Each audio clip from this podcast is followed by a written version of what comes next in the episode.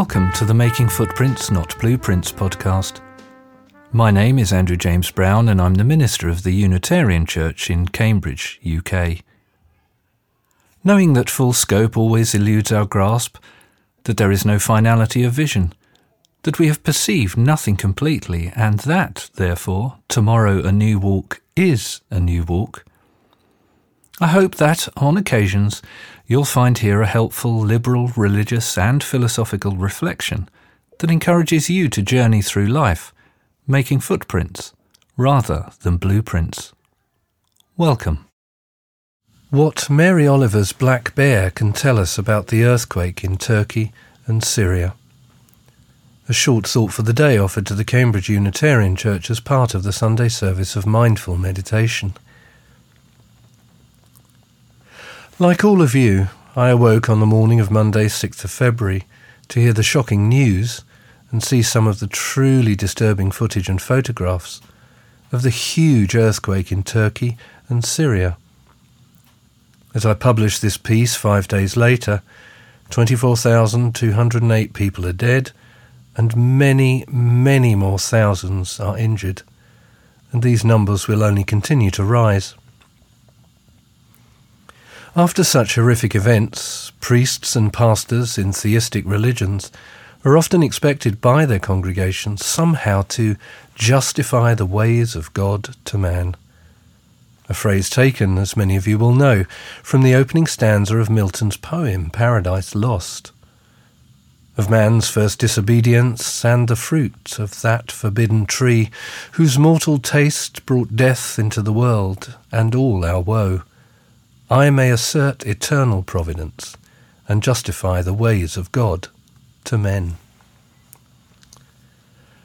The poem is an example of a theodicy in which a theologian, or in this case a poet, tries to show how an all knowing, all powerful, and all loving God is consistent with the existence of evil and suffering in the world but it's always been my inability to believe any such justifications of the theistic God that eventually turned me into the Christian atheist or non theist I am. A key moment on my journey to this position was when I came across a version of some questions first posed by Epicurus. Is God willing to prevent evil, but not able? Then he is not omnipotent. Is he able, but not willing? Then he is malevolent. Is he both able and willing? Then whence cometh evil? Is he neither able nor willing? Then why call him God? In all cases, as a minister of religion, I haven't been able to justify the ways of the God of theism to anyone for decades. But despite this, this doesn't mean I have been forced helplessly to look upon a catastrophe like this earthquake and then despair of being able to say anything that might prove helpful to at least some people. I know of no better and more succinct, accessible, beautiful, and moving expression of what I think can and needs to be said than by this poem by Mary Oliver called Black Bear in the Orchard. It was a long winter, but the bees were mostly awake in their perfect house, the workers whirling their wings to make heat. Then the bear woke, too hungry not to remember where the orchard was and the hives. He was not a picklock. He was a sledge that leaned into their front wall and came out the other side. What could the bees do? Their stings were as nothing. They had planned everything sufficiently except for this catastrophe. They slumped under the bear's breath. They vanished into the curl of tongue. Some had just enough time to think of how it might have been. The cold easing, the smell of leaves and flowers floating in. Then the scouts going out. Then they're coming back and they're dancing. Nothing different but what happens in our own village.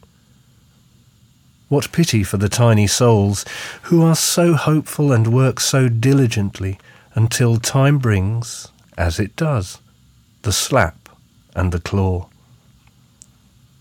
Some day, of course, the bear himself will become a bee, a honey bee, in the general mixing. Nature, under her long green hair, has such unbendable rules, and a bee is not a powerful thing, even when there are many, as people in a town or a village. And what, moreover, is catastrophe? Is it a sharp sword of God, or just some other wild body loving its life? Not caring a whit, Black Bear blinks his horrible, beautiful eyes, slicks his teeth with his fat and happy tongue, and saunters on.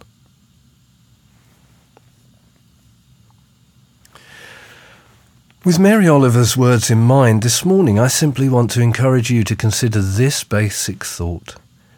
Namely, that neither this earthquake nor any other catastrophe of any kind, such as the bear's slap and claw, is the sharp sword of God. It never has been and never will be. They are all expressions of the wild body of the material world loving its life. If this thought is correct, then the task for we humans, following any catastrophe, is not to waste time justifying to ourselves the ways of some putative, all knowing, all powerful, and all loving God, but instead to find the best way to ensure that all the material movements of our own wild bodies continue only to be expressions of loving life. Not only loving our own and our neighbour's life, which remember must always include, as Jesus taught, our enemy's life, but also loving life as a whole, as it is expressed through the movements of our earthquake prone Mother Earth, our brother and sister creatures like other humans, bears and bees, and our cousins, such as leaves and flowers. And the ultimate wager lying behind this non theistic attitude to life? Well, it is summed up by Oliver when she says that, in the end, the very end, after the slap and the claw of existence, the bear himself will become a bee, a honey bee, in the general mixing. Oliver's words are an affirmation of some other words by the 18th century Universalist George de Benneville that I say each week in our Sunday service. Namely, that the inner spirit makes us feel that behind every appearance of diversity there is an interdependent unity of all things.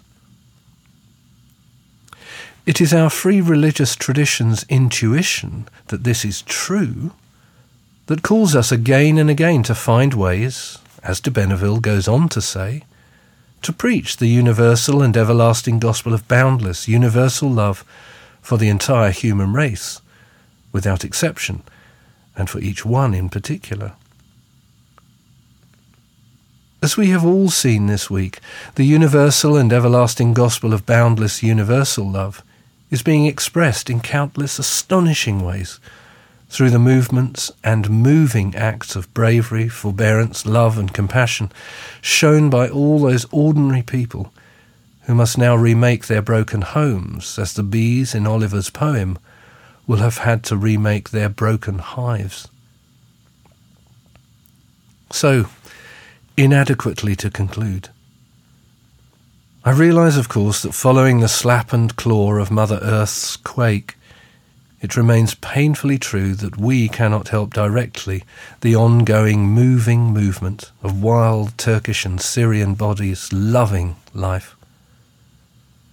However, as the difficult weeks and months unfold, various ways will show up to us, perhaps such as donating to the Disasters Emergency Committee appeal, by which, in small but life loving ways, we will be able to support our Turkish and Syrian brothers and sisters, so they can move slowly toward that time when they will feel the cold easing, and the smell of leaves and flowers will once again come floating into their homes. May it be so. May it be so. Amen. And that brings us to the end of this edition of the Making Footprints, Not Blueprints podcast. So farewell for now, and remember, tomorrow a new walk is a new walk. See you on the path.